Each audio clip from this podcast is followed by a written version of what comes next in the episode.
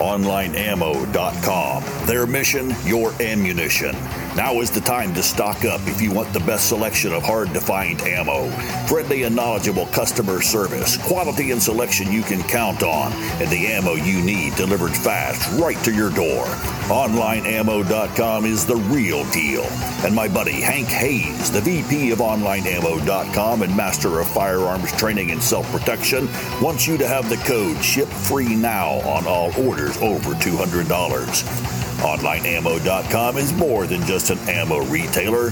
They also have optics, accessories, and firearms for sale at OnlineAmmo.com. Their mission, your ammunition. OnlineAmmo.com.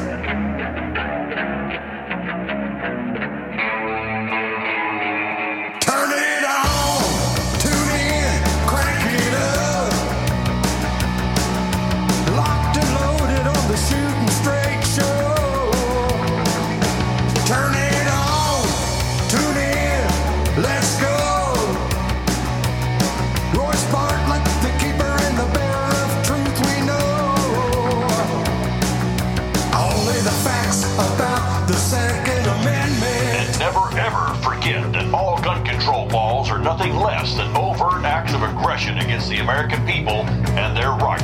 Exercise your rights in a safe way. Stupidity to think that someone hell bent on violating the law against murder will magically be stopped by a gun control law. Politicians that infringe on our God-given rights. He calls them out. He's not here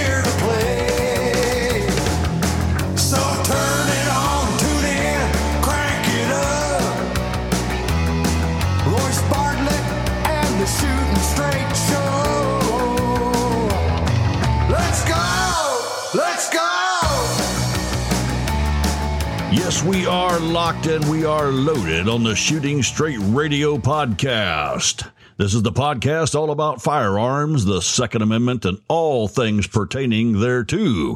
And you already know me. I'm Royce, your host, still reeking of gunshot residue, toxic masculinity, and just a tantalizing whiff of the cologne of my people. Hoppe's number nine.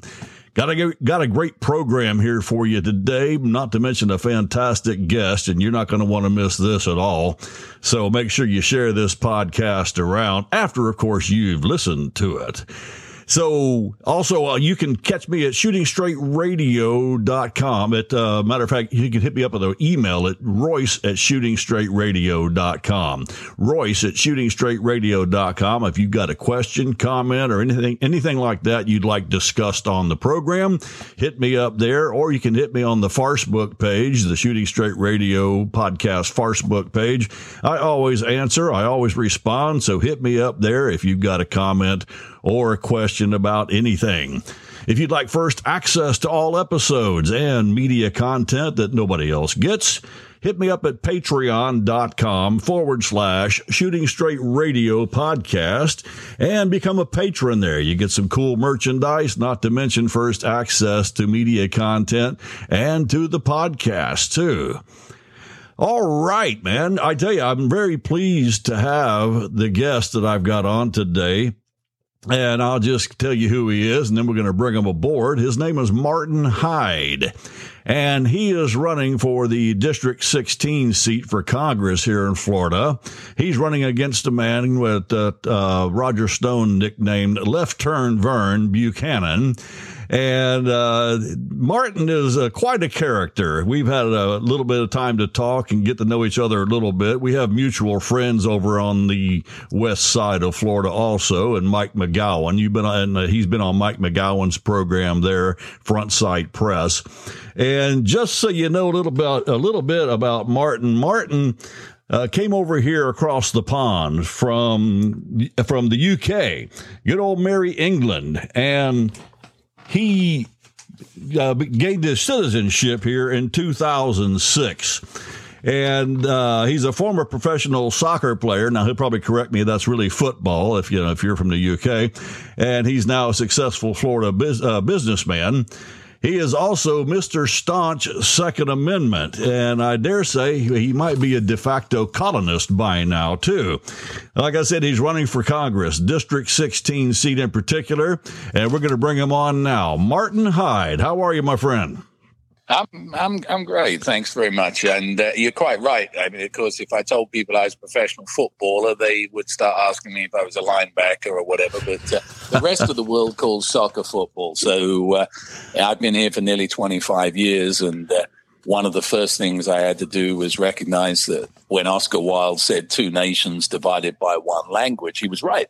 Uh, soccer and football, tomato, tomato, uh, trunk, boot, uh, hood, bonnet, all of these different things. So, uh, you know, I, and I am, I actually, you said about a columnist, I, I feel like I'm, and, and I say this with due deference because I think it's a respectable position. I'm, I consider myself to be an honorary redneck. um, I, you know, when I first came to America, um, you know, like everybody else, you know, you see the stuff on the television, you get a generalized idea of what a country is about, and without mm-hmm. necessarily understanding the the regional and cultural differences. And I'm I'm so glad that I stayed here in the South. I can't imagine what it'd be like up there in uh, in the Yankee land, or God forbid, even in uh, California stan. Oh yeah. Um, and uh, you know, one of the things we'll talk about that, but you know, sometimes people say, well, you know, you're off the boat. You know, how dare you be running for Congress or have an opinion about any of these things? But funny thing is that my father always told me no one values anything that they didn't earn for themselves. Amen. And, you know, I didn't creep over the southern border with a carrier bag full of stuff and ask someone to take care of me. I, uh, I came in legally and uh, when I came in legally, not only did I have to live without the ability to vote and but still pay taxes for uh, for several years before I could get my citizenship, mm-hmm. I also had to prove that I would be a value to the society, and then on top of that, I had to prove that I understood and knew the Constitution of the United States. And I, I have to say, sad as it might sound, I suspect more than half of the American population couldn't pass that citizenship test, notwithstanding they haven't been lived there all their lives. So I'm afraid um, you're right, Martin. I, I, love America. I love not so much just the geography and, and, and, the, and the, wonderful climate that we have down here in Florida. Um, I, am in love with the Constitution. I, am one of those people that believes it's a divine document. I believe it's uh, not a living document. I believe it's alive, um, but I, I, don't believe it's uh, something that should be evolving when the, when they crafted it they knew that the one thing that wouldn't change over the millennia to come was uh, the nature of human people and the nature of the human condition. So yes. uh, when I hear about, well, you know, they couldn't have understood what things would be like in the 21st century, I, you know, with respect, I think they absolutely did. Yes, and uh, that's why we've got the separations that we've got, and that's why we've got the Bill of Rights that we've got, and and it chills me. And um, again, not to, to pull away from uh, from you know, your interview, but just to tell people why someone might run for Congress. Mine was a single issue initially. You know, quite frankly, I got better things to do than go up there and deal with the uh, the swamp in DC. Mm-hmm. But our, con- our, our representative wasn't representing us because he voted with seven other Republicans, so called, mm-hmm. on HR eight, which, as yep. you know, was a extended background check, and right. uh, and they always couch it in the same terms. Well, wouldn't you want to make sure this? Wouldn't you want to make that? Then, of course, the red flag gun laws. Right. And, and, what they're not telling you is where that ends. And I know where that ends. That ends the same way as it ended in Britain after Dunblane and Hungerford, where they took away people's uh, ability to have a gun. And FYI, in Britain, that right you went back to the 15th or 16th century when yes men of a certain type were required to have uh, weapons to join a militia on demand. Mm-hmm. Um, but for some reason, you know, people again always do this. They take a apparently simple solution to a much more complicated problem, and they thought that taking guns away would somehow make people safer. When of course uh, it doesn't at all. So, uh, yep. just as an update, that is for your uh, for your listeners, in case they're wondering why someone who sounds like me might have an opinion on stuff like that. That's why. I don't care what kind of accent you have. If you're a citizen of this country, my friend, you run for that because apparently the natural born citizen in that seat now doesn't understand the Constitution quite like you do. Uh, when he voted for that expanded background checks crap, uh, what what some of them may or may not understand is the only way to really truly enforce that is with a total gun registration, and we know what happens after total gun reg. You of all people, Martin, know what what happens after total gun Well, registration. registration is confiscation, Yes. and we know that. And, Right. and, and, and, and frankly, I think they know that. Um, and, and I think if they were honest um, and just come out and said it, I'd have a little bit more respect for them. I wouldn't agree with them. right. But if somebody was to turn around and say, listen, I don't think people should have guns outside of the military or outside the security forces, we could disagree with them. We certainly, I wouldn't vote for them right. but I could respect that. It's when it's done by stealth, and and you know I can spot, you know, a leftist and a Democrat from a distance. Yeah, they got a funny look on their face. Most of them these days are wearing masks. It, it's not hard. It's the ones that are hidden. It's these so-called rhinos, Republican in name Right. only. Um, and I'm going to say possibly a third of the representatives in DC of the Republican Party fall into that category. Their Yes. job, it seems to me, is to please the establishments up there. Their job is largely to keep their job, which is, you know, typical government, I guess. And that's the irony is that people allegedly join the government to make it better and they make it just the same. It seems like so some kind of poison or cancer. I'm, I'm almost concerned that if I was to win, that I might end up like one of them. I don't think I would, but um, it is extraordinary that um, that that people go up there and uh, do so very little. But what they do do is is, is so incredibly arrogant as a oh, representative of people to then go up there and try to determine what rights we might or might not have. And these are, you know, we we we can read it back, right? Inalienable rights. You know, Yes. understand what that means. That means that you can't take it away. Right.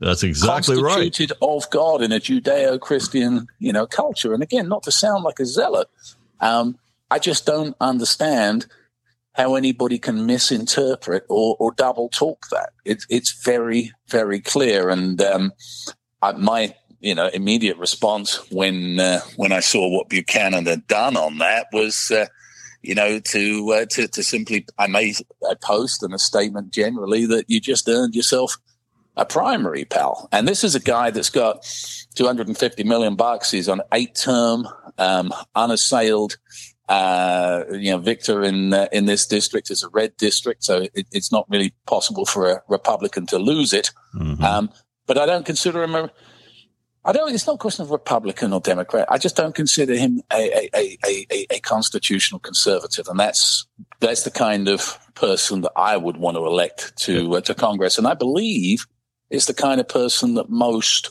supporters of the Second Amendment would prefer to have represented. That that is so true, Martin. That is so absolutely true. I am sick to death of the R and the D, but neither one of those letters means anything to me at all, especially when it comes to Congress and places like that, because they get up there and they form a good old boys club, and and, and the money starts pouring into their pockets, and you got lobbyists coming up there and greasing their palms with bags full of cash. Even that's even Marco Rubio admitted that. And next thing you know, the love of money uh, is the root of all evil still. And those guys get corrupted up there, and suddenly they become tone deaf to the rest of us back here that they allegedly represent. And then we have to remind them, as we've been trying to do lately in Tallahassee, that uh, guess what, guys? Constitutional carry is um, wait for it, constitutional. And you guys shouldn't be enacting and enforcing laws that violate the Second Amendment, not, not to mention in so doing, you're violating the 14th Amendment and so on and so, fo- and so forth. But something about them, when they get into those halls of government, Martin, it seems they become very tone deaf. Whenever I've sent an email to Marco Rubio and to Rick Scott about particular issues, every time, and I mean the last three times, I have received the exact same canned response from Marco Rubio. I kid you not. It's like, guys, at, at, least, at least formulate your letters to, you know, and make it appear that you're actually listening to me, that you actually read my letter. Okay. I read my email, but it, it's, it's, it's galling what we're putting up with up there. It really is. So I, I really hope you take District 16. And um, with that in mind, how's the campaign going?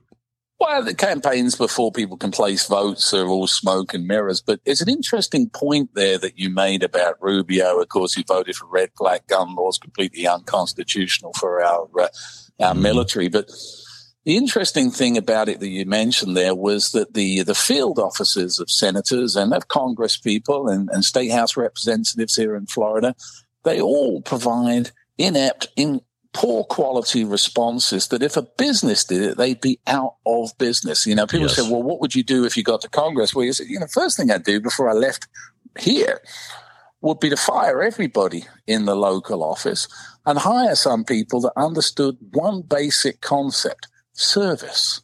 Service to your customer. Your customer is your constituent, the taxpayers, as citizens of, uh, of your district. And the disregard and disrespect to send you a standard response when these these congressional systems are meant to represent you. You're supposed to have the support of your representative in working the way through the mire of the government. And, and when they they just you know, are indifferent to you, they'd much rather that you didn't contact them at all. Mm-hmm. That is galling. And, and and with regard to the constitutional carry there and, and the way that ran up through the uh, through the House, somewhat disappointing. You know, um, there's no obligation on the state senate there to be some kind of collegial setup. I, I don't know how any of them get elected um, when they won't jump straight on that. The problem with that bill, as you probably know, is that it went through the state house, but it didn't really have a sponsor in the Senate. That was their and, uh, excuse, uh, yes. Mm-hmm. Well, it is an excuse, and it's a flat out excuse, and it really shouldn't make any difference at all. Conservatives, on the face of it, but you know, the uh, the speaker up there is, uh, you know, again, for want of a better term, a major league rhino, yep. and uh, has uh, been blocking the whole thing. And the Sprowls. Yeah, Chris yeah, Sprowls, yeah. yeah. Yep, and, and, you know, this is, you know, Sabatini put that bill up. He's running for Congress there in the I 4 corridor and probably will win that seat. Mm-hmm. Um, but, um, you know, he's a strong 2A supporter. But mm-hmm. when, you, when you look at it, it's just remarkable to me. We've got 67 counties, we've got all these state house seats, and we can't, when we have the majority, not change anything, but just confirm the constitutional rights within the state of Florida. We did pretty good with COVID and uh, not kowtowing to the uh, to the federal government. No one's talking about uh, you know wearing uh, holsters on the outside of our jackets, but you know with what do we got about is it 2.8 million CCW um, holders in uh, Florida? There must be at least three or four, five times as many gun owners. Oh yes. Mm-hmm. In Florida, and every single one of them. I mean, the easiest way would be if everybody started doing it. There wouldn't be much they could do Right. Um, because I'm not quite sure what the charge would be.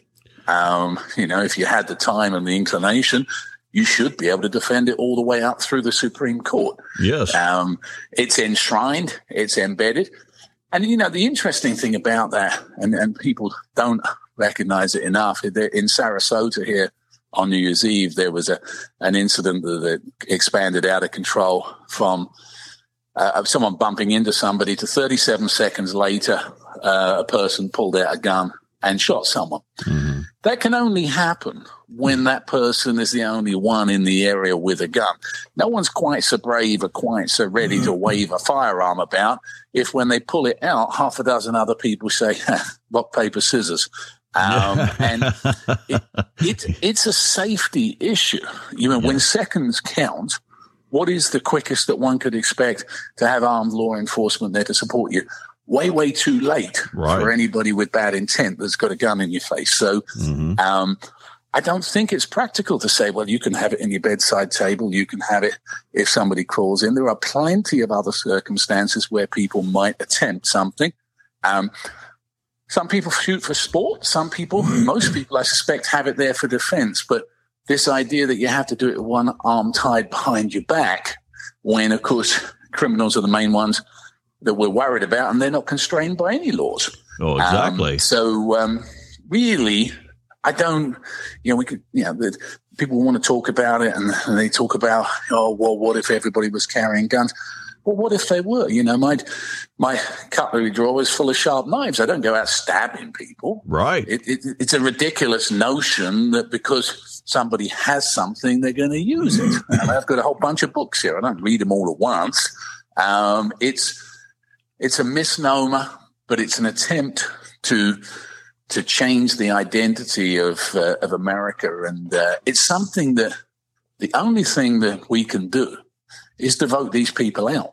Yes. That's the only thing that we can do, and that is why I'm running. I'm not really running because I want 170 grand a year because it's you know it's a lot of work. It costs me three times as much to get elected as it's going to pay in salary. So I'm not it's not a good deal in that sense. And, and this idea that you get rich when you go up there, I'm sure if you would, if you hung around, but I'm not planning to hang around. I would only do two terms max, which is four years. You remember when Mhm. George Washington was offered the presidency uh, for life. And uh, the first thing he said, um, purportedly, was, We just got rid of one King George. We don't want another. Right, And exactly. Well, I tell you, uh, say something else. Even uh, the esteemed Davy Crockett was a United States senator uh, for uh, for the good people of Tennessee, and he made a point uh, at one. He, he made a comment at one point before he went down to Texas, and we know what happened there.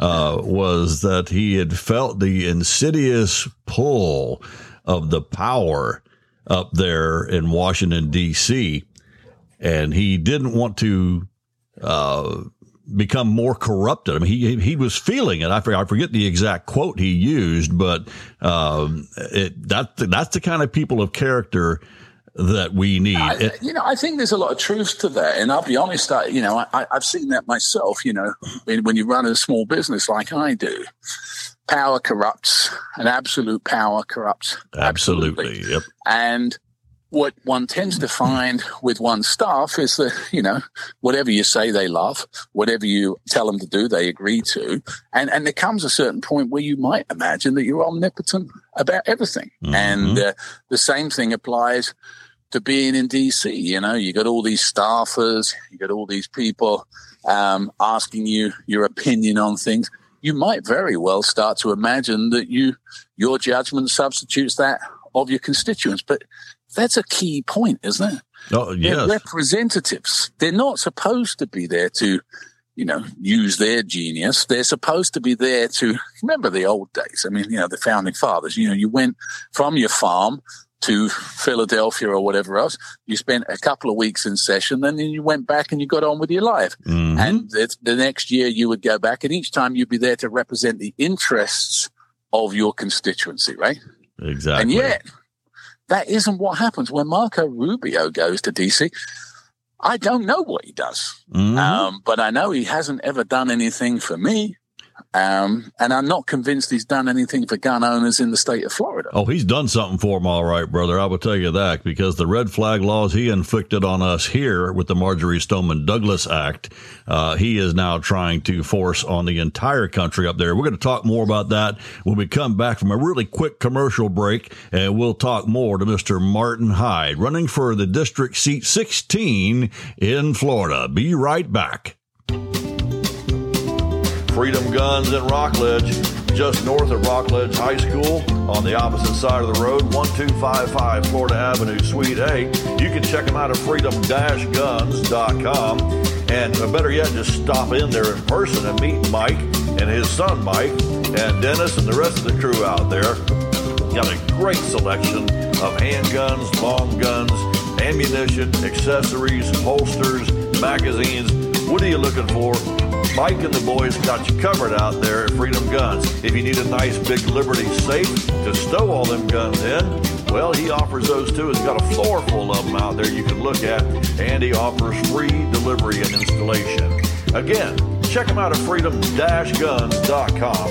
When you stop down there, or if you're out of state and you call and maybe order a gun from him and have it shipped to your dealer, make sure you tell him you heard about him on the Shooting Straight Radio podcast.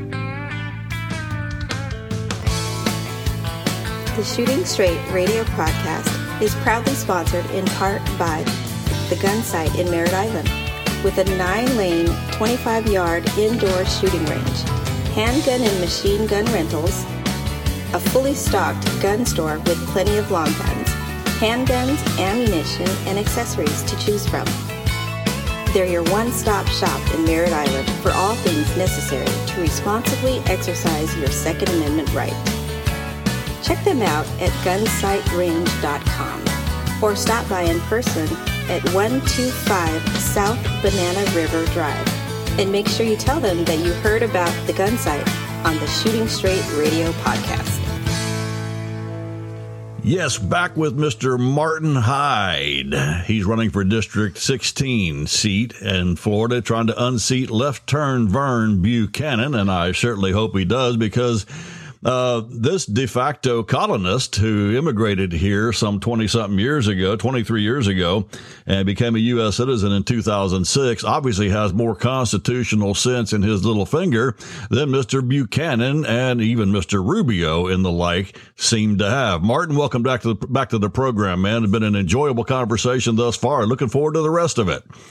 Absolutely, it, it, it, it, it's always good to uh, to talk to people agree with you. I mean, what the world was like that, we wouldn't need a government at all, right?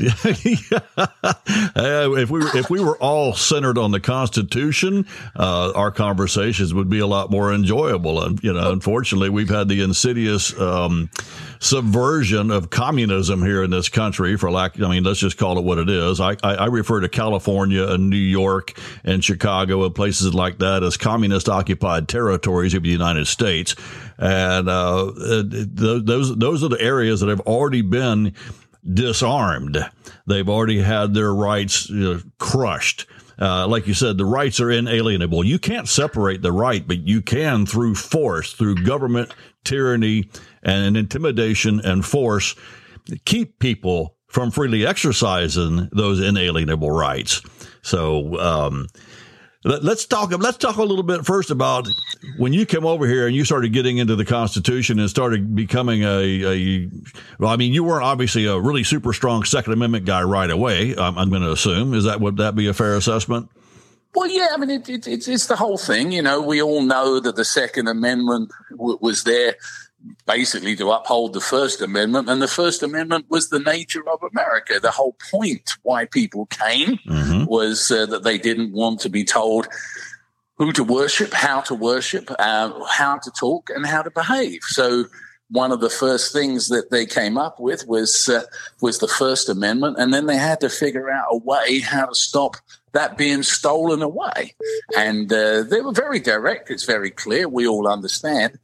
Part of the reason that the citizenry has the, uh, the, the inalienable right to arm itself is to protect itself against a tyrannical government. Yes, and and here we are, two hundred and forty odd years later, about tyranny, but the, this woke thing is almost as bad. Mm-hmm. Um, you've got indoctrination, um, getting people uh, in their heads that uh, that guns are the uh, the malevolent spirit in our society, when of course it's not. Right. It, it, it's crime that's the uh, the underlying problem, and the underlying crime for uh, problem for crime or with crime is is education, it's poverty, it's aspiration to a limited extent, um, it's government policy, but it's got very little to do with the end product, and they want to again, this is the thing with Congress. They go there, you know, every year they write laws and solutions for problems that don't really exist. You know, right. this legislation they write hundreds of pages long in every state and then thousands of pages long in Congress. That's why we've got more than a million lawyers in this country because you'd need to be a trained lawyer to read the bloody law. Yeah. Um, but when it comes down to it, the Ten Commandments are relatively simple because that's all you need. Amen. And the Bill of Rights isn't much longer. You know, it's not terribly complicated read. You mm-hmm. read your way through and every step of it makes sense. You know, you've got your First Amendment, your Second Amendment. Think about your Fourth Amendment that's under threat with vaccine mandates and so on and so forth. Right. And then you start talking about due process, you start talking about the Fifth Amendment and the way that they got General Flynn, the way that they got Roger Stone, you know, not for any actual crimes, but for the crime of lying. If you're going to lock people up for lying, we should all be inside. Well, they, they should head to Washington and break out all. They should go up there Um, Well, to that's the Washington with 500 pairs of all, right? handcuffs. I mean, they lie on spec about everything, and yet they want to be holier than thou about lying to Congress. Every one of them lies to Congress every day. So, Constitution is really the thing, um, as far as I'm concerned. Yes, I, I, I strongly believe. I, I believe that you know pretty much everything from the NFA onwards are illegal on their face. It's just Yes. because I can read the Constitution it's very clear. If it's not in there, it's not in there. It's a state right. It's a state issue. That's exactly And, uh, right. When you start talking about you know the tax stamp there, it was designed to stop you know the Thompson submachine guns. They're called Tommy guns and Al Capone. That was what 1934 when 200 bucks was a lot of money. Mhm. And uh, they were talking about short barreled rifles and sawn offs and so on and so forth. But we're in a very different world today. It's really just a question of personal preference or personal choice. There's little to no evidence that the nature of the weapon will affect the way that you use the weapon. of course. Um, and, and, and frankly, it's, it's not neither here nor there anyway. Um, until or unless you can get three quarters of the states to ratify it, the Congress hasn't got the right to affect or change the Constitution of the United States. That's what makes America Mhm. worth living in. That's why I came. I didn't come here for the weather. I didn't come here because there was more open space. I mean, these are nice things. And the main reason I came is that in Europe, generally, there's a glass ceiling. And most of that glass ceiling is instituted of class um, and law. You know, in Britain, we had the Magna Carta that goes back to the 12th century or 13th century. But essentially, we have a form of common law. We Mhm. don't have a Bill of Rights as such. Um, and government from cradle to grave, especially these days throughout Europe, dictates and runs your life. They take all your money in taxes. Um, and that which they don't take, they tell you how you can spend it and when you can spend it. So Mhm. I like my freedom. And that's what I like about America is that our constitution guarantees us freedom with Yes. one exception if we give it away. Mhm. And that's the thing that I'm frustrated with. And, you know, to me, one of the, the saddest things is that we could fix all this stuff if everybody would vote. When I run in the primary on August the 23rd, only 30% of the registered Republicans in our district will vote. There's nothing I can do about that. That's just what it is. Even in a general election, unless you're a Democrat, in which case it's more than 100%, but uh, in a general election, because they're the voting two and three times. That's why. well, yeah, it was dead people and all that sort of thing. But notwithstanding that, we can fix pretty much anything. Electoral security, everything could be fixed if people would exercise um, their what I think is a civic duty. I mean, I don't necessarily Yes, believe is. that uh, we should obligate people to vote. It's a free country, and obviously that cuts both ways. If they choose not to vote, they choose not to vote. But per the old saying, you can't complain, and you do end up getting the government that you deserve. Yes. Well, you know what's worse than that, Martin? We also we don't just have a duty to vote. A lot of people think their duty ends when they walk out of the voting booth. This is a government of, by, and for the people. And this is something I harp on on this program so many times. We have a duty not just to vote the right people in, but to literally babysit them the entire time they're in office, literally be in contact with them regularly, uh, remind them of their constitutional duty whenever they propose or proffer some law, some bill that runs counter to our rights and will infringe our rights in any way. We need to be just bombarding them with contact, whether through email, phone calls, both. And I tell people all the time, don't you tell me that you would pick up a firearm to defend this country against a marauding government if you can't even pick up a telephone and be in contact with them right now. When that's your duty, like when Mr. Franklin walked out of that hall in Philadelphia so many years ago, 240 something years ago, and the lady asked him, Mr. Franklin, what have you given us? And his response is classic, and I still use it today. A republic, ma'am, if you can keep it. In other words, not if we can, if you, ma'am, the general public can keep it. doing your duty to vote, doing your duty to be involved with your government because your government is dead blame sure involved in your life. You return the favor. You know, it's it's it's it's it's both frustrating and disappointing that I constantly tell people about the voting right uh, record of various Congress people, whether it be Rubio, whether it be Scott, these sort of faux conservatives that they claim to be, Mm-hmm. and then to a more local level, the own congressman here, Buchanan. And when I say to him, well, you know, they said, well, how do you know he's a RINO? I said, well, he was one of three people that voted to stay in the job killing Paris Climate Accord while Trump was still president. Like, he voted for that. Mm-hmm. And I'm thinking, well, yeah, he did vote for that, but how don't you know? How do how do I know? Because why does it? wh- wh- Why don't you pick up the newspaper? Why don't you research it? Why don't you look and see what's actually been done on your name? All of that information is out there. Yes. But one of the interesting things about the media is that they sensationalize trivia. But when it comes down to life altering legislation, very, very little is ever said. Um, and that's because most of the rules, most of the laws are enacted to look after special interests. Mhm. And you find, well, how did they pass that law? You know, something like, you know, the government isn't allowed to negotiate on the price of uh, pharmaceuticals because of an act in Medicare. Who would agree to not allow by statute the ability to get a deal? Government. Why? Because they got pharmaceutical interests jumping down their throat. No one's ever broached that. 20% of the population, or 20% of the gross profit, the gross domestic product of this country goes on healthcare.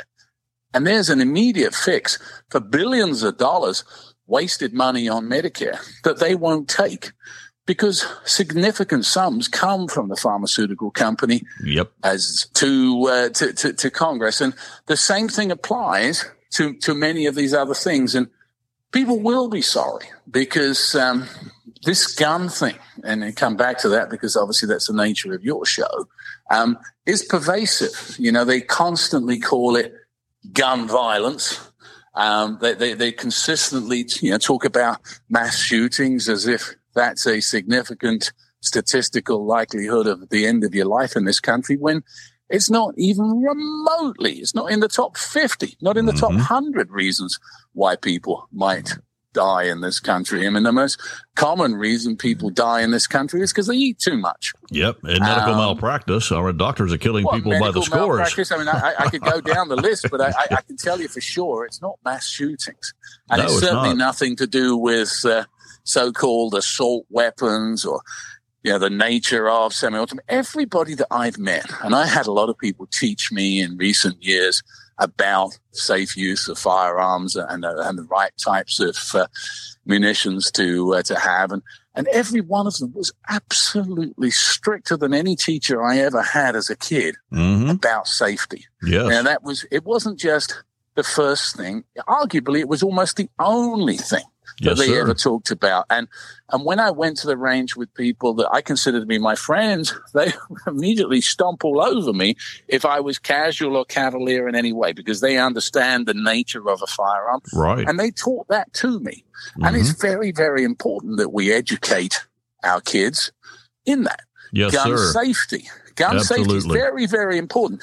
A healthy respect for it. Yep. But alongside with that, along a healthy respect for your constitutional right um, and the appropriate way to, uh, to to exercise that. And and and and those are the things that have stuck with me. And again, as a relatively recent convert to uh, to, to firearms and sport of guns and so forth, um, I have a, a, a- a strong feeling um, of how responsible people are around it, and Mhm. and that's why I know that it's a false flag when they talk about uh, people with guns as being dangerous. Frankly, Right. people who've never been trained with guns would be dangerous Mhm.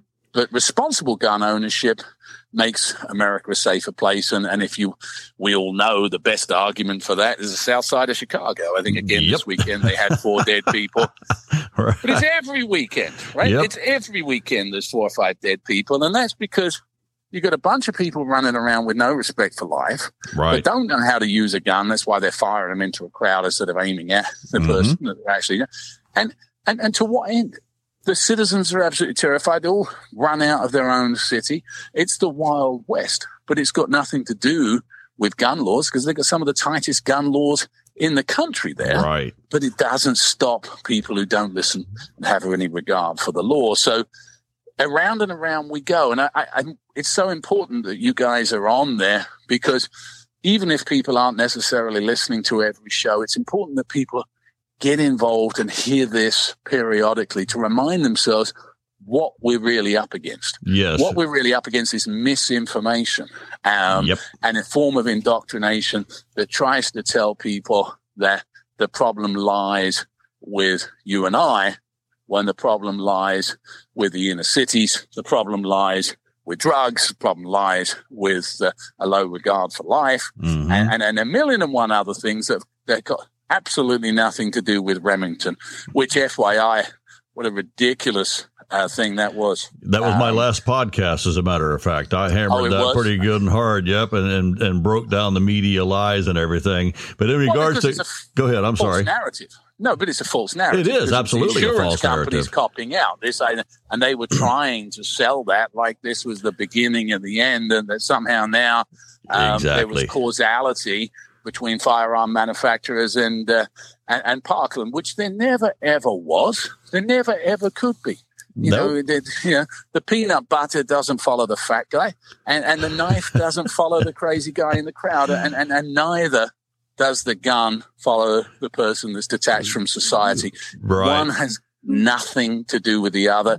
Um, and those kinds of people, if you want to use a purgative terms, will always avail themselves of a weapon. There were nearly 400 million guns in this country. Mhm. Um, and no matter what the left want to do or whatever else, unless they want an actual civil war on their hands, they're not going to get many of those guns, Nope. which means that they're always going to be available for criminals too. Well, sure. Um, so- Criminals get, get they get weapons anywhere, and then people talk about only the police need to have guns, and and and that way everybody's going to be safe. And I say, well, there is a place already. There's multiple places throughout the United States where only the police have guns. Everybody is taken care of in a nice welfare state, and yet violence breaks out there, and people actually still get guns, and it's called prison. And they knife each other, they kill each other with blunt instruments, and they actually do create guns out of the most ingenious things and kill each other with them. So one of the things I brought out about that podcast with uh, well, about the alleged Remington settlement, Remington had nothing to do with it, was they claimed that the advertising is what bro- what what drove the shooter to do what he did. and my point was number one, the shooter is not the one who purchased the gun. Number two, prove to me that he actually saw the advertisements you guys were talking about. You couldn't do it. And the attorneys for Remington were actually wanting the case to go to trial because they said, we're going to smoke this thing. And those insurance companies, which apparently have been now been weaponized against our rights, they said, oh no, we're going to settle for this thing. And I don't, I don't know what happened behind the scenes, but something certainly stinks Yeah, in I, Denmark. I, I some know? severe doubts. I mean, there was an insurance company taking Expeditious uh, out as far as I don't think it sets any kind of precedent, other than you know it continues to muddy the waters, and people start to say, "Ah, yes, well, of course, Remington settled," and and and and that isn't true. Remington, of course, are in bankruptcy, and Remington is essentially just a name now. Mhm. Um, but as far as you know where we go, you know, I always think about these people that want to take away. That's fine, you know. Go and live in Denmark. You, you know, go and Exactly. live in one of these states where you can't have one. And then if someone turns up and blows you away, then I don't know what to tell you. It'll try probably be a government down. agent, right? Call, call, call exactly. Call a call a social worker. Do whatever you need to do that you think will save you in those circumstances. And these people that always say, "Well, I don't need anybody or anything," these are the first people calling nine one one and wondering why they're not there in a minute and a half. And quite frankly, a minute and a half is exactly a minute and 29 and a half seconds longer than you've got anyway That's the Um, truth. you know so this idea that uh, somehow that excuse me that the government will take care of you is, is, is a is a is a misnomer and the, i'm sure that the graveyard's full of people that thought that they were safe Amen to um, that. I hate to interrupt you real quick, Mark. Let's take another quick commercial break, and we'll come right back. Just to uh, speaking of time. So, and we'll be right back with more Martin Hyde. He is the uh, the candidate for the District 16 seat in Florida, and I've been enjoying the conversation thus far. So come on back. We'll enjoy some more with Martin Hyde. Want to purchase a brick on the Walk of Heroes at the American Police Hall of Fame? Go to uswalkofheroes.org and enter Royce15 in the coupon code for 15% off. Want to learn how to be your own first responder? The civilian training classes at the American Police Hall of Fame are designed for just that. Want to support law enforcement training? Contact us at the Hall of Fame. Go to www.halloffamestep.org for more information. The American Police Hall of Fame, proud sponsors of the Shooting Straight Radio podcast.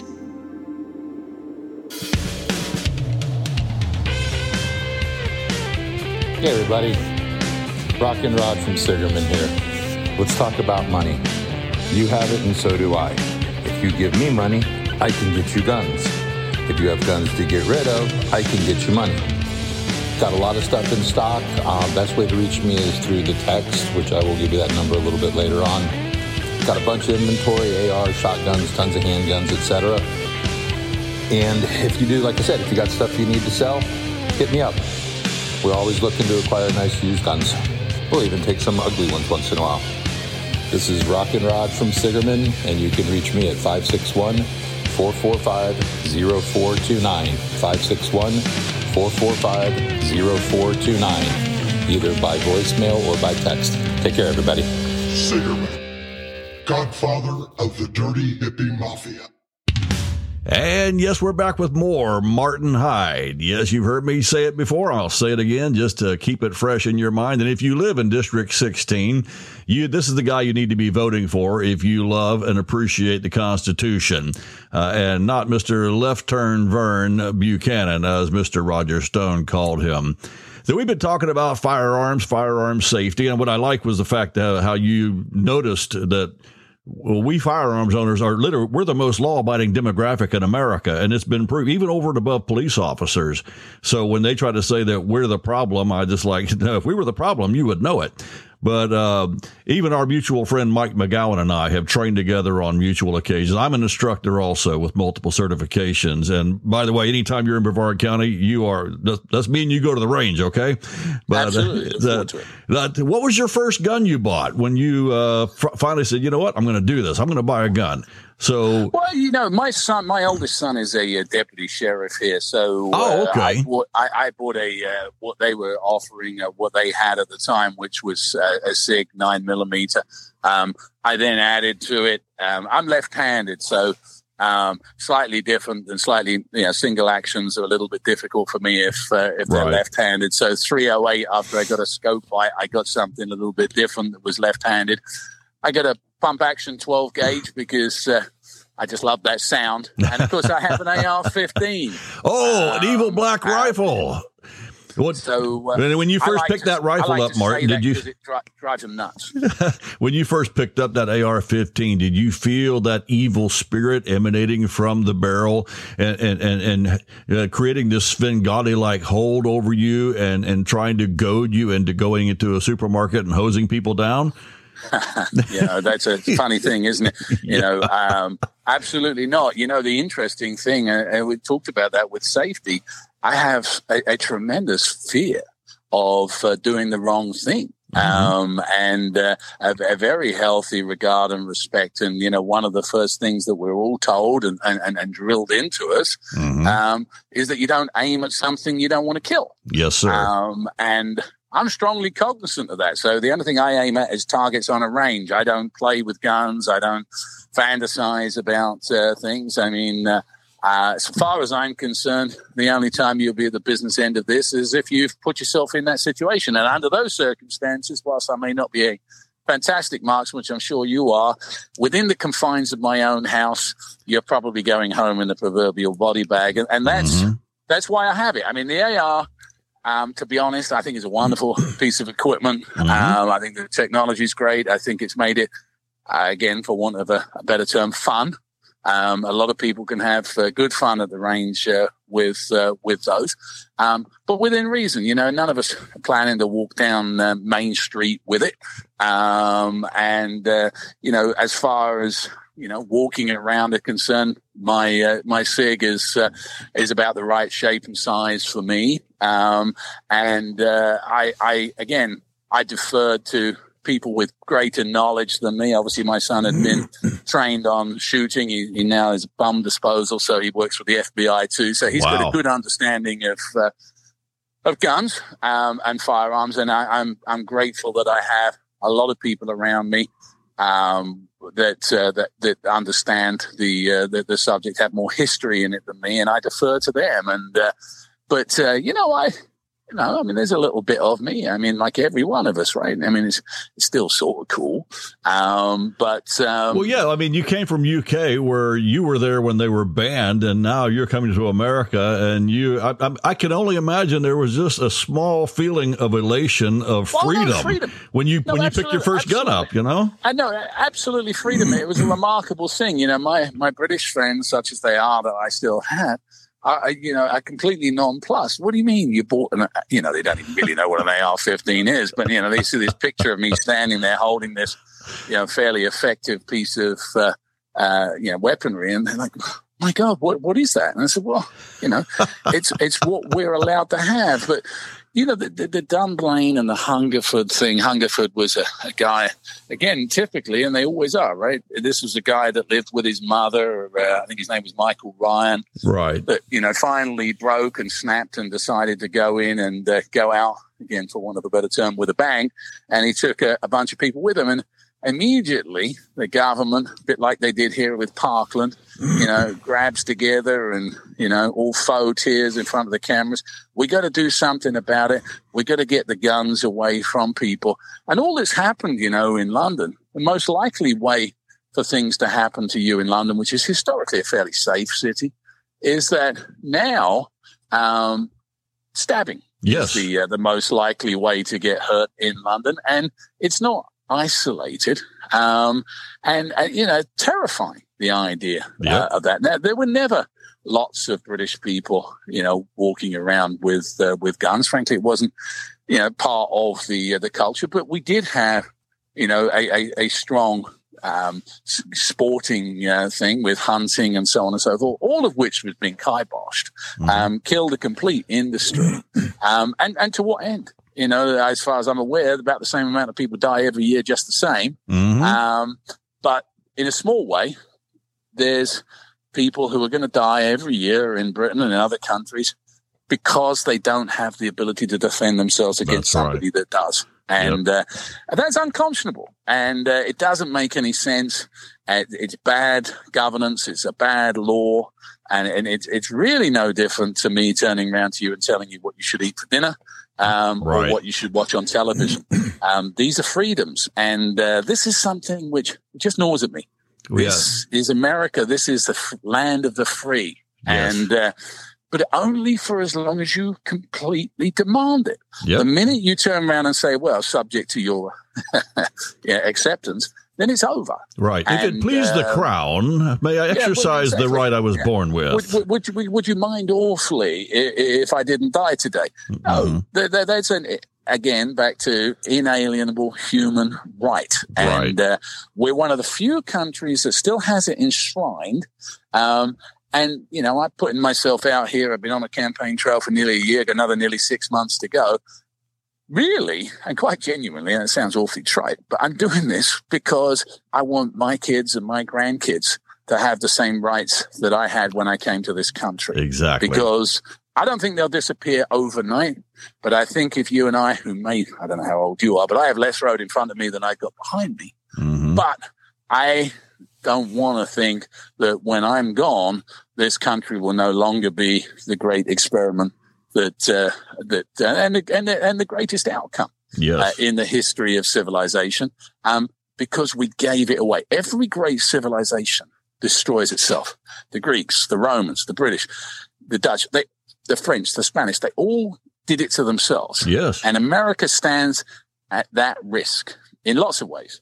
In, Um, yes, sir. to Many ways. to a- but to a limited extent by fiddling with what is our greatest asset, which is our Constitution. hmm That is very true. And it has been fooled with. And unfortunately, people in high places in elected, uh, elected offices, they forget that that Bill of Rights is pretty much a supreme restraining order.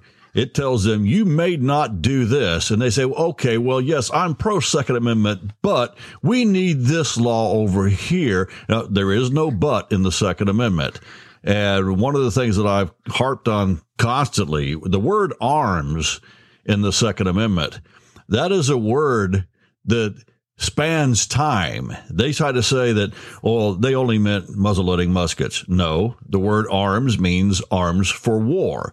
And the whole purpose behind the Second Amendment being the people were never to be left to the mercy of a tyrannical government. And if that's the case, well, I, I put it like this. If you're going to go out in the woods and you might be facing the threat of a bear, you would take the appropriate gun to drop a bear who might be charging you. If you are going hunting for a particular type of animal, you take the appropriate weaponry for it. You take also and you, you purchase, you own, and you train with whatever weapons are appropriate to effect a robust defense against even your own government. And so when they say, well, these weapons of war don't belong on our streets, I say, that's right. They belong in our homes. They belong in our safes. And I pray to God they never have to be in our hands to be used defensively against our own government. But if that does come, we have every stinking right in the world to have those things and defend ourselves. We are not required to be victims in waiting for a tyrannical government any more than the entire society uh, or, or a gun-free school zone is required to be victims in waiting in spite of what law has been passed along those lines. So, No way. It's funny you should say that because if they anyone goes to uh, my uh, website, electmartinhyde.com, about two, a couple of weeks ago, Joe Biden was in New York saying no amendment is absolute. And uh, then he went on to say, you know, you can't go and buy a cannon. And so what we did is uh, we went and uh, we got a cannon. And because, of course, you can have one. So uh, we went and got a cannon. We rolled the film of Joe saying no amendments, absolute, you can't have a cannon. Then I fired the cannon. and uh, as you say, horses for courses, you know. That's if, uh, correct. if it's somebody turns up at my house, then a nine millimeter will do the trick. Mhm. Um, if I've got somebody on the other end that's uh, has got 50 caliber, then I might need something with a bit more poke. well, the bottom line is, um, who's going to determine how I'm going to run my life? And the answer to that for every American should be me and me alone. Exactly. Um, and that that is the bottom line. You know, it's not terribly complicated. I don't think of myself as a terribly sophisticated person. I don't think you need to be. I think if someone has to explain it to you, it's too complicated. Mhm. It's really very simple. You're born free and you should die free and you Mhm. should live free in the middle. And uh, as far as the, right to defend oneself is about as basic as the right to breathe.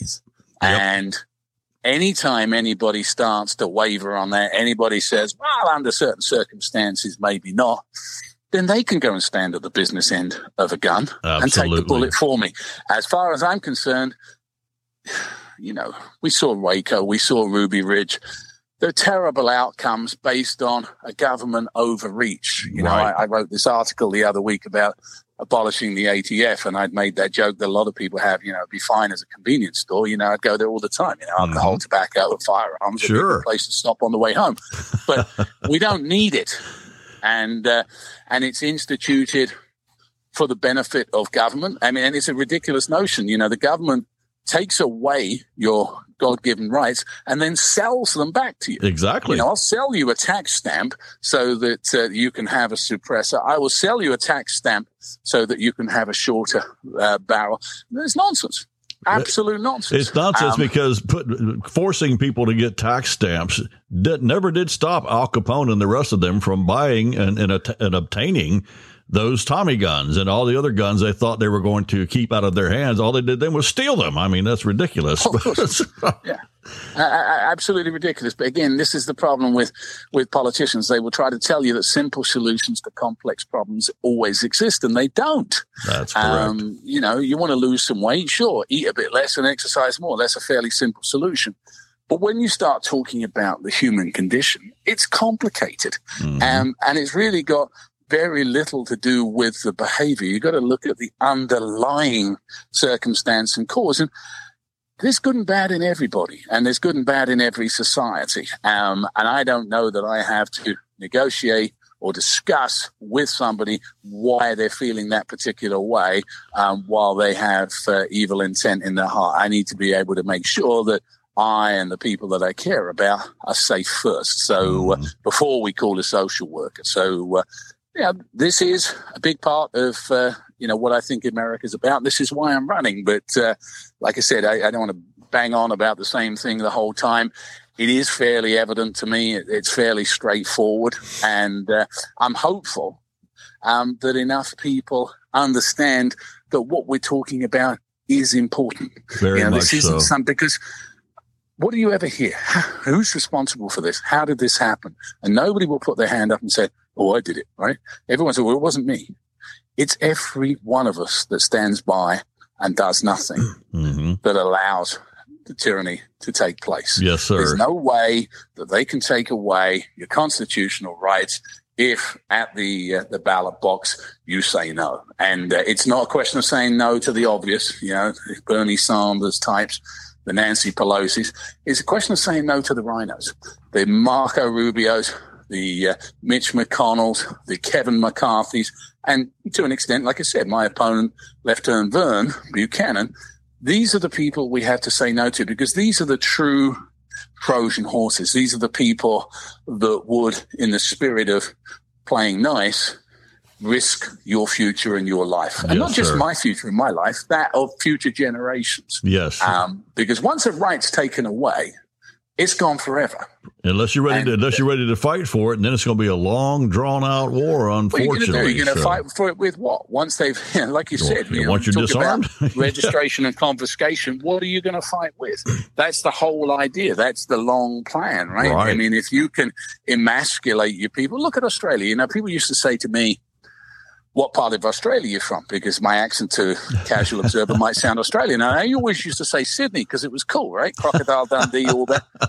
Now I'm embarrassed. I immediately say I'm nowhere near that. I'm 12,000 miles away. I was from London because they've become emasculated. Yes. Um, and it started a long time ago. We know what Castro did. We know what Stalin did. We know what Hitler did. Um, but we also know what happened in Australia and New Zealand and in Mhm. other countries of the world. and now in And- Canada, we're seeing it happen. Well, the, the government Canada. becoming I mean, there's oppressive. a- There's, an example, you know, they're turning on their own people and turning their police on people that have an absolute right to congregate. You know, and we're going to have an Emergency Powers Act. Try that in America. You might have a different outcome. oh yes, in- absolutely. But, but, but if you try it in Canada, where nobody has the right to uh, to bear arms or whatever else, then then they are a massive disadvantage. I would love to see that trucker convoy take off in this country, and not because I want to see huge disruption, but because you know Jimmy Hoffa was right. You know, if it, if you got it, it came on a truck. If hmm the truckers decided en masse that uh, they're going to take it uh, to the government, there would be little to nothing the government could do about it. Oh, they'd and be a they force to be reckoned try with. to pull that nonsense that they pulled in Ottawa, um, in uh, in other parts of the United States, that could turn ugly real quick. oh and I'm yeah. not, I'm not saying that's a good thing. I'm saying is that's a real possibility, and you know, it doesn't have to come to that. They just have to respect us. There are 435 members of Congress, 100 in the Senate. That's 533 of what? 330 odd million people. Who the hell do they think they are exactly. to tell us which end is up? And uh, I, I would like to hear more people think like that and talk like that. Up to me, I wouldn't go to Congress at all. If other people would feel the same way and do the right thing, I'd just sit home and watch it on C-SPAN right. but I'm not feeling it. I'm not seeing it. And so it's that old thing, you know, if not me, then who? So Right. I'm taking a swing at it. We'll see how that plays out. Um, but to your listeners, whoever they are, wherever they are, I would just implore them take it from me. If you don't want to you know, spend 18 months on the campaign trail and a significant chunk of your uh, your personal resources to do it, then at least stand up and back somebody who will. Yes. Well, know, there's list. I actually have listeners in your old home country in the UK. Uh, this this program is downloaded in 19 different countries and 35 different states here in America, and well over 550 cities now. It's just it's exploding. Uh, one point I want to make real quick, just to throw this in, while just to backtrack just a hair, was I've been asked before. Well, why would you ever need a 50 caliber machine gun or even a 50 caliber Barrett rifle? And I, my answer is always the same. Number one, it's not the bill of needs. Number two, did you see Venezuela recently where armored personnel carriers were running over people in the streets? Sure. That's why I want a 50 caliber Barrett so I can blast through that armor and take out that scumbag who has become essentially just a state a state sanctioned murderer at that point. point and that guy needs to be taken down. And I remind them you could talk about all the gun deaths here in America all you want. But I will tell you right now, just with the communist totalitarians alone in the 20th century, they killed over a hundred million people that we know of. And so they are far more deadly than the criminals in low places. I want to be armed against the criminals in high places, the ones that get, uh, that seem to be infected with delusions of divinity at some point, much like the Caesars did when they had too much power and start thinking they're above us and we just need to shut up and sit down and take it and, and, and we'll let you know what rights you can freely exercise or not. Uh, that's not the way it works here in the good old US of A. Well, look at look at your history. Look at those awful movies there where uh, they had Jews digging their own graves and then they look Yes. up and they just shoot them all. Right. Um, that doesn't happen. Uh, the ghettos uh, don't happen. Hitler doesn't happen if they haven't first taken the guns. And the second thing, of course, they do is they take over the media, which has largely happened in this country, which is why your kind of uh, thing is so vitally important because Mm-hmm. uh, censorship is uh, pervasive everywhere now. Um, but when it comes uh, full circle, um, and when you're looking at it in the final analysis, history always repeats itself. Yes, the it human does. condition is what it is, and um, I need to be sure that uh, if we're playing cards, that uh, that I have the same opportunity to pull an ace that you do, Mhm. and uh, that means that, uh, like I said, we got a deck of cards. There's 52 cards in it. That's fine. But if uh, if I give you 47 of them and I got to hold all the twos, that's no good at all. So That's right. I, the idea that you know, my dad always told me fair is a four letter word um, uh, because you know life's not always fair. That's right. Trust is earned, Mhm. and uh, anybody that trusts blindly usually comes off badly. Very true. Um, I am fine um, with assuming that you have good intent. Um, but uh, just the same as I have insurance, even though I don't expect my house to burn down, um, I'm going to make sure that uh, that I have something here uh, just in case you're not as good as your word, and uh, that is what is the key here. That is the crux of it. Mhm. Um, if I know that I can defend myself, I can be free. I, I can express myself. If I know I can't be uh, persecuted for my religious beliefs, if I know I can, uh, within reason, live my life, so long as it doesn't impact on anybody else in the way that I choose, that is what is America, and that's what makes us so much better.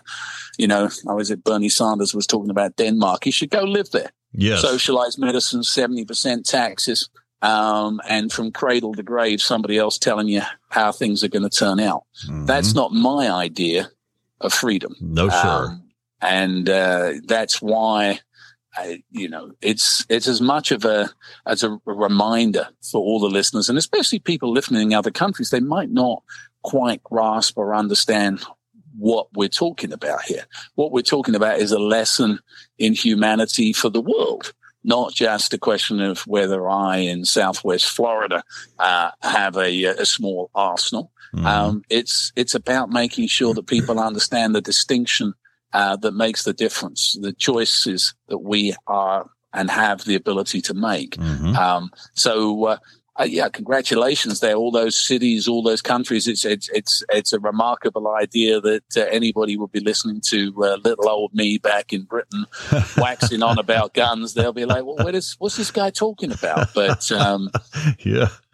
Well, I'll tell you what, Martin. Um, uh, we're gonna probably wrap it up here in a couple of minutes, but first, I want to. I, I would like to get your promise that you will be back on the program again, especially as we get closer to the election. I definitely would love to have have you back on and give you as much exposure as possible, so that you do win that seat there in District 16. I think you'd be perfect for it. Uh, I, I really, really appreciate your grasp of the Constitution, and it's just an absolute shame that it took someone from across the pond to come over here and and and teach us about our own constitution but it's it you, you've done a remarkable job in grasping it my friend and uh obviously you've got the freedom bug so welcome Oh, I- to I- america I- brother I, I, I, I, I appreciate that. A little late, uh, but um, I, I, I'm absolutely, I'm so grateful to be an American. I'm grateful to every American that built this country so that I could be here. Um, I speak like any other new immigrant or relatively new immigrant. I'm so proud to have an American passport. I'm so proud to uh, to be able to wear a stars and stripes on the lapel of uh, my uh, my coat wherever I go. And uh, I just want to make sure that we preserve it for generations to uh, to come. So Yeah. absolutely, I'll come back on if uh, if you uh, if you if you want me to uh, any yes, point in the, uh, in the future i would love and to uh, I just wanted to uh, to thank you all for your time. Say uh, God bless you, God bless America. Well, Martin, I tell you what, just as proud as you are to wear the stars and stripes on your lapel, we are very proud to have you here as our fellow citizen. And um, I, I hope I get to meet you sometime and we get to shoot. Oh, absolutely! I look forward to it. Thanks so All much. right. If you would stay on the phone just a few, a few minutes after we close the show, Martin, I just want to catch up with you real quick and then I'll let you Sure. go. I promise. All right. Of course, of course. Okay. Well, uh, you heard the man. I tell you what, if you don't, it, it's a, it's sad that it takes somebody from across the pond to come uh, and and be more educated than many of our fellow Americans. But I, I am very honored to have had Mr. Martin Hyde on the program. He is a fine American and looking forward to having him back on again. I know you've enjoyed him and I certainly have too. But this is going to do it for this episode of the Shooting Straight Radio podcast. So you know what I'm going to say now, right? That's right. Keep your head on a swivel, keep your gun loaded, keep it on your person, and never forget that incoming rounds always have the right of way. Royce out. So turn it on.